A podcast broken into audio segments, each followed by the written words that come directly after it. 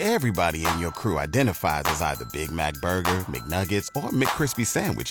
But you're the filet fish Sandwich all day. That crispy fish, that savory tartar sauce, that melty cheese, that pillowy bun.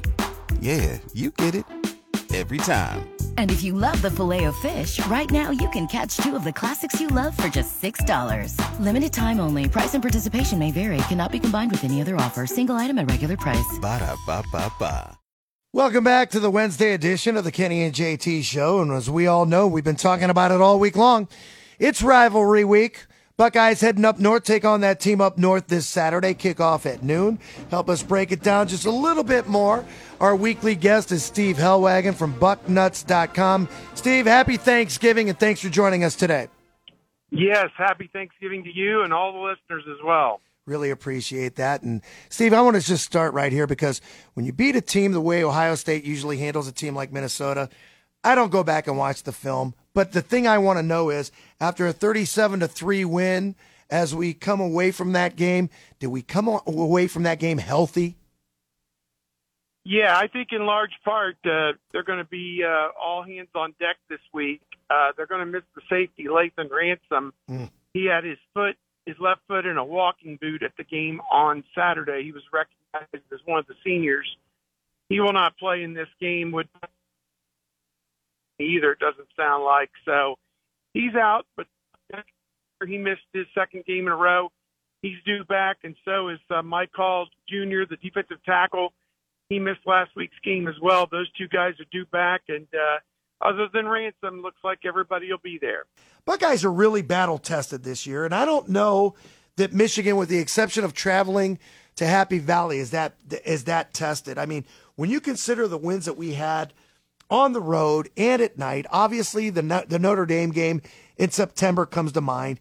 Home game against Penn State, the night game at Wisconsin, and of course you've got game day this Saturday all to me says Buckeyes are ready for this. Is Michigan?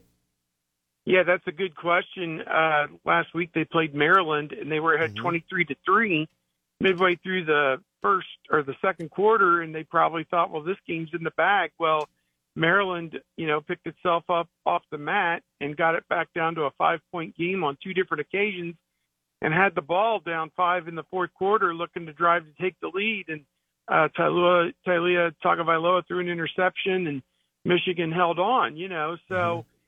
And, honestly, that game didn't matter because it was all pinned on what happens this week: Ohio State versus Michigan. The winner of this game is the one that goes on to play in the Big Ten championship and the college football playoff. Almost mm-hmm. a certainty, the winner of this game will be in the playoffs. So, you know, I just look at it, and uh, again, like you said Michigan didn't play anybody the first uh, 10 weeks of the year, uh, played Penn State and Maryland here at the end, and now Ohio State. And uh, as you said, Ohio State's had those challenges kind of sprinkled all through the season and come through them pretty well. So I, I want to see, again, Ohio State going up there. Can they match the physicality that Michigan is going to have?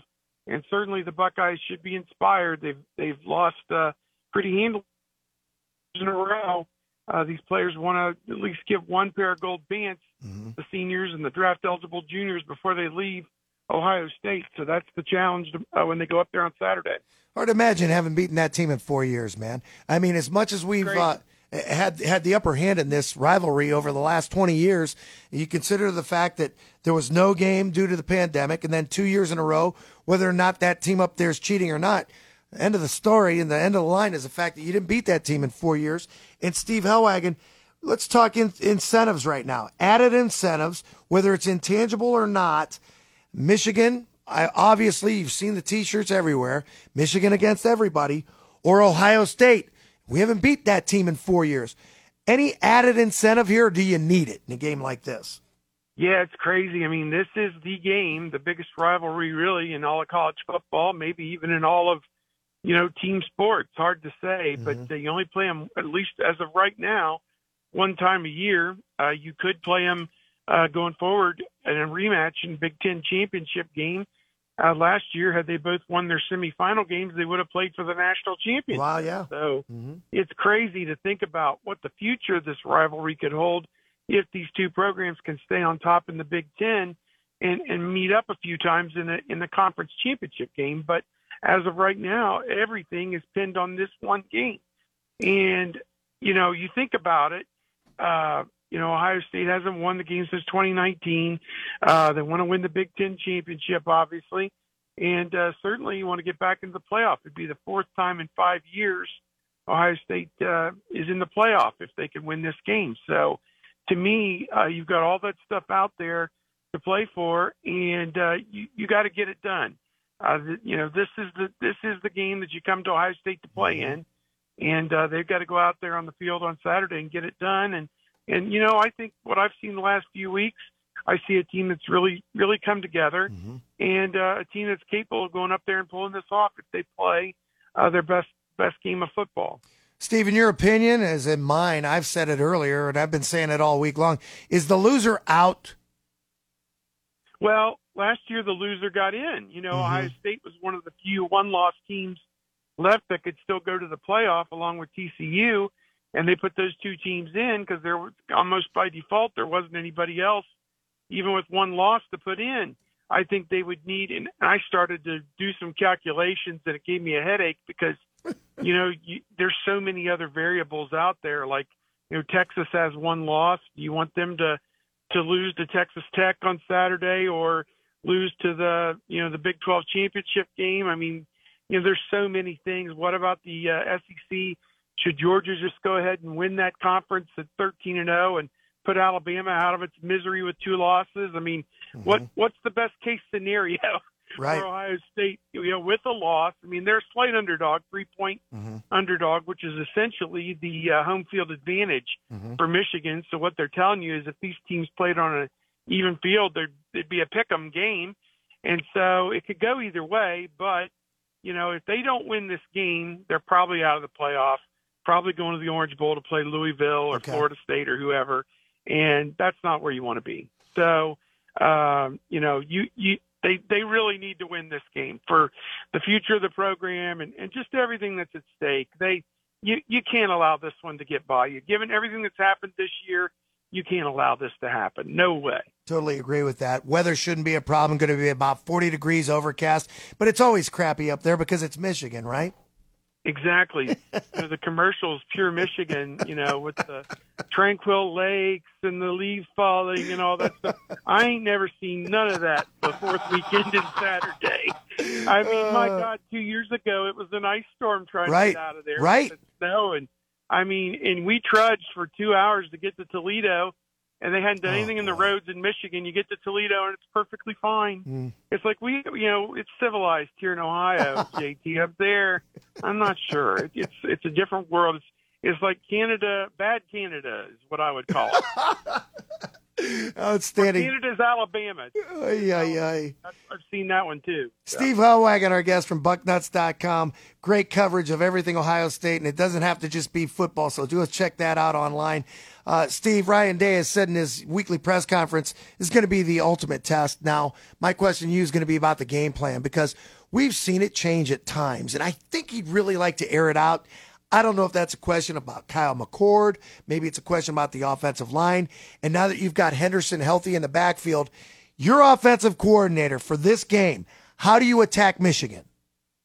Oh man, that's a great question because Ohio State has kind of struggled establishing the run against Michigan, and I think that's where you have to start. I mean, you have to to try and and make it so it's second and short. You know, get five or six yards on first down. And TreVeyon Henderson has had 100 yards in three of his last four games since he missed the three games due to injury. So they're going to want to try and establish the run. Mm-hmm.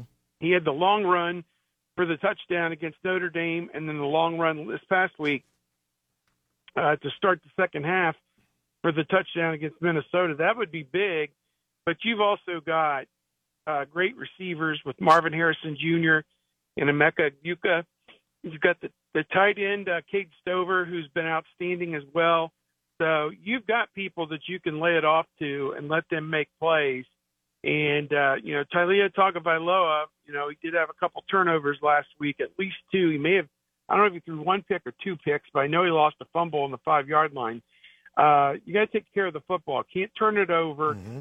and uh, give them points. You know, they lose the game by seven points. Well, he gave them a touchdown, mm-hmm. you know, on a fumble at the five yard line. And threw that pick, as I said earlier, as they were trying to score the go-ahead touchdown. So you can't do that, obviously. So uh, McCord's been pretty good. Only I think four interceptions all year. He's done pretty good in that in that category for a first-year starter. Uh, so you know, do they trust him? Do they trust the offensive line to protect him?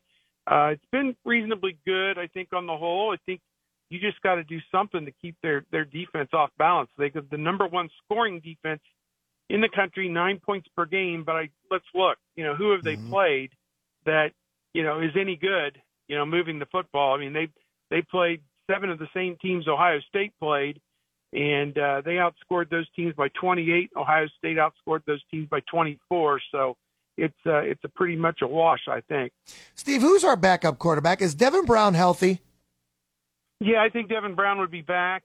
Uh, if it came down to it, he would probably go into the game. You know, this time off that he's had since he injured his ankle has been good. He had a high ankle sprain when he kind of got folded up on the uh, near the end zone mm-hmm. in one of the games there. So uh, I think that uh, he, he should be back. Uh, they played Lincoln Kienholz, the true freshman, the last couple of years. I think this stage would be probably too much to throw a true freshman out there. I think you would give Brown the first opportunity to, to see what he could do. And Brown may also play if they get down and it's first and goal at the two yard line. Yeah. You put Brown in the game to kind of mix things up, uh, you know, against their defense and to maybe put his legs into motion as an extra available runner down there to, to kind of change things up. So, uh, yeah, interesting to see if Brown gets to play any kind of a role in this game, if you know, if it comes to it, or if uh, they want to go to it uh, down on the goal line. I mean, he he got good results. He had mm-hmm. two touchdowns and also fumbled. So you know that mm-hmm. was kind of you know what you'd expect out of a young guy first time down there on the goal line. But uh, you know, hopefully you learn from the fumble and. uh if he ever gets in there again, they score touchdowns. So you know that's uh, that's what you're hoping for if you get Devin Brown in the game. You know what I think we all learned, and what we all thought we were going to see is at the beginning of the season, the Indiana game comes to mind, and it was a tough game, uh, even though the Buckeyes come away 23-3 winner. I think we all expected that when they would go to a two quarterback system, one would have a different skill set. We thought Devin Brown was going to be the runner. That didn't come to fruition because the game was so tight when he did get in. And when he did get in, he didn't perform that well. He didn't get that many reps. So then he came back out and you went on with the season. And then they firmly put Kyle McCord in as your number one QB. And what comes to mind is this for me, Steve, because we expected a little bit more RPO. And I think we saw it along the way somewhere like Purdue. But if you're not running the ball, I'm wondering is it due to the fact that Devin Brown might be a more physical runner, or Kyle McCord doesn't want to run the ball? And it takes me back to CJ Stroud because CJ Stroud wasn't running the ball the last couple of years. We're like, why isn't he running the ball? Now all of a sudden at the Texans, occasionally he's running. Is that a Ryan Day thing, or is it the quarterback? Yeah, that's a, that's a good question. I think with Ryan Day, they didn't want to get Stroud dinged up, and I think once Brown went down, obviously that kind of changes the the tenor of what you're doing at quarterback because now you can't afford for McCord mm-hmm. to go out because if he goes out, then you're down to Kienholz or the Oregon State transfer Tristan Gebbia, who I, I don't believe has even played a snap all season. So, uh, you know, I, I think he's just there as somewhat of a stopgap, I suppose. So, uh, you know, I think that, that maybe a lot of that factored into their thinking was, hey, let's don't get – McCord dinged up, and then of course at the end of the first half this past week, he gets sacked and he's you know jogging off the field, limping off the field, and you know that that made no sense at all. They could have just let the time run out, and Ryan Day was worried they were going to get booed if they didn't at least try to do something. But the issue was it was a 13 to nothing game, and you were backed up deep in your own end. You know, you have to, you know, give Minnesota at least some small bit of respect. That made no sense to to to do what they did and and Minnesota taught them the lesson, you know, play stupid games, mm-hmm. you win stupid prizes. So, uh, you know, you got to manage the situation. And I, I just think, you know, McCord, for all of his faults, he's not as prolific, he's not as accurate, he's not as productive as Haskins or Stroud or Fields, but they're 11 and 0. Mm-hmm. They're in this position, and he's like 100 yards away from throwing for 3,000 yards this wow. year. It's still a pretty good year and uh, you know you you got to dance with the one who got you to the to the dance, and I think uh, he's the guy that uh, you know they're going to have to count on. If he can get over 200 yards in this game, as we said, Tagovailoa had 250 last week for Maryland. They didn't run it very well last week. Maryland didn't. Uh, they had to really pin their hopes on him throwing it. Then, uh, then maybe they've got a chance to, to pull this off. Yeah, you mentioned they were from they were coming from behind too. Maryland was in a 31-24 ends up being pretty much a thriller. So my question's got to be this: things get tight for Michigan, but again, they didn't play anybody this year, and I'm not so sure Ohio State did either. At the end of the day, you could look at Notre Dame, you could look at Penn State, you can make arguments for and against both those teams. But the Buckeyes were behind a couple of times this season, but not very long. Rutgers comes to mind. I think Wisconsin, we fell behind early. Has Michigan seen any adversity? And does the first team that falls behind Saturday maybe fold like a house of cards? Man, that's a great question because, as you said, neither team's really had to deal with much adversity. Uh, they Michigan went to Penn State, and uh, you know had had I wouldn't say they had control of the game, but you never had the sense, you know, with all the mistakes that Penn State was making, the inability of Penn to throw the ball uh, with Allar and everything else, you just never got that sense that Penn State was going to pull that one out.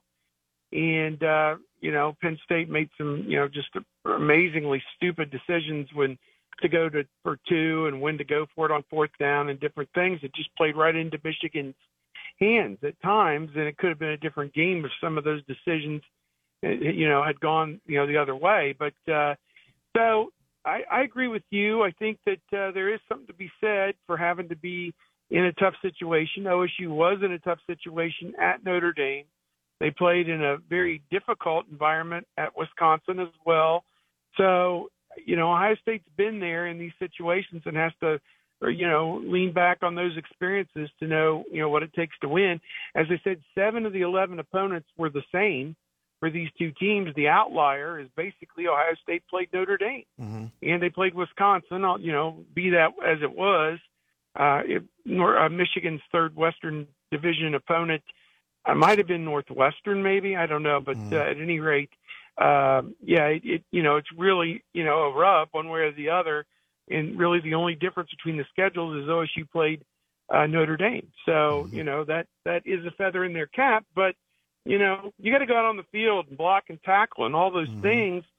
And Michigan's dominated them the last two years. So it comes back to you know can Ohio State's defense stop the run and get off the field on third down? And, and uh, they've done outstanding this year. Great body of work. But now is the final exam. You've got to go and pass the final exam. They didn't dominate. They cheated. Steve Helwagen's our guest with Bucknuts.com. Big game this Saturday in Ann Arbor. Uh, we'll have the pregame for you at about 1030 right here on News Talk 1480 WHBC Saturday as Ohio State goes up to take on that team up north. Uh, Steve, final question. I'll let you go. Earlier, I asked you, your offensive coordinator, what would you do? How would you call a game against Michigan? Uh, now let's put the shoe on the other foot. Now you're Jim Knowles. You're the defense of Ohio State. How do you attack that team? We've seen in the past when they were stealing plays, allegedly, that we would go into a zero coverage. That means we're blitzing everybody, and you get burned. We going to do that again? Man, that's a heck of a question. You know, I, I look at it, and uh, again, I think that the when when you see that Michigan has run for 297 and 252 yards against you the last two times, and they had over 200 yards against Penn State as well, that Michigan's going to line up and try and run the football against Ohio State. So Ohio State's got a counter with Mike Hall, you know, as we talked about, Tyleik Williams, JT Tuimoloau, and uh, Jack Sawyer, who's coming off his best game yet, three and a half tackles for loss this past week and a strip sack against Minnesota. Those four guys have got to play, you know, 80% of the plays, and they got to play well. And then it's Tommy Eichenberg, Steele Chambers, and Cody Simon – and Sonny Styles. Those are the next line after that. You know, three of those four guys are going to be on the field at all times. And so, uh, to me, you, those those guys have got to come to play because that's where the game has been won the last two years. And uh, if Ohio State expects to go up there and win the game, they've got to contain uh, Blake Corum and Donovan Edwards, the dynamic duo at running back. It was uh, Corum and Hassan Haskins two years ago, and then Donovan Edwards last year, who just blistered them. And uh, mm-hmm. Buckeyes got to, on first down, hold them to one or two yards, you know, make it second and long, and then make McCarthy beat you. And obviously, we saw the scheme last year, as you said. Uh, you know, bring the house and get beat. Uh, Michigan had five touchdown plays of 45 yards or longer. Ohio State solved all that this year, hasn't given up any big plays at all, and uh, that's that's got to carry over this week. Make them earn it if they're going to score any points. Should be a good game, two versus three for all the marbles in the Big Ten championship game the following week. Steve Helwagen, we wish you a very happy Thanksgiving and thanks for joining us as always. Can't wait to do it again next week. All right, we're either going to be uh, real happy or right. we're going to talk about going to Miami in January. Or, we start talking That's, basketball next week, right? Yeah, yeah, they got a big tournament this weekend. Friday night, Alabama. That's right. They're playing them down in uh, Florida on Friday night. That's part of that Emerald City Classic yeah. or whatever. Yeah, Emerald Coast Classic okay. on CBS Sports Network on Friday night. Outstanding, Steve. You're the greatest. Again, happy Thanksgiving, and thank you again for joining us today. All right, take care. Mm, you got it. Ohio State taking on Michigan Saturday. Again, pregame starts at about 10:30 right here Saturday morning. News Talk 1480 WHBC all the way through to another Buckeye victory. We'll have it for you, and hopefully at about 3:30, we're all celebrating, playing "Hang On, Sloopy," and just having a blast. Great weekend. Thanksgiving weekend continues. We're gonna break in right now. When we come back, change gears a little bit. We'll talk to Daryl Ruiter, 92.3 The Fan in Cleveland. Browns have a big one this weekend, a place that they very seldomly win, whether it's a playoffs or not. They're two and eight and Mile High. Daryl Ruiter breaking down the Browns for us next. Keep it right here. It is the Kenny and JT Show.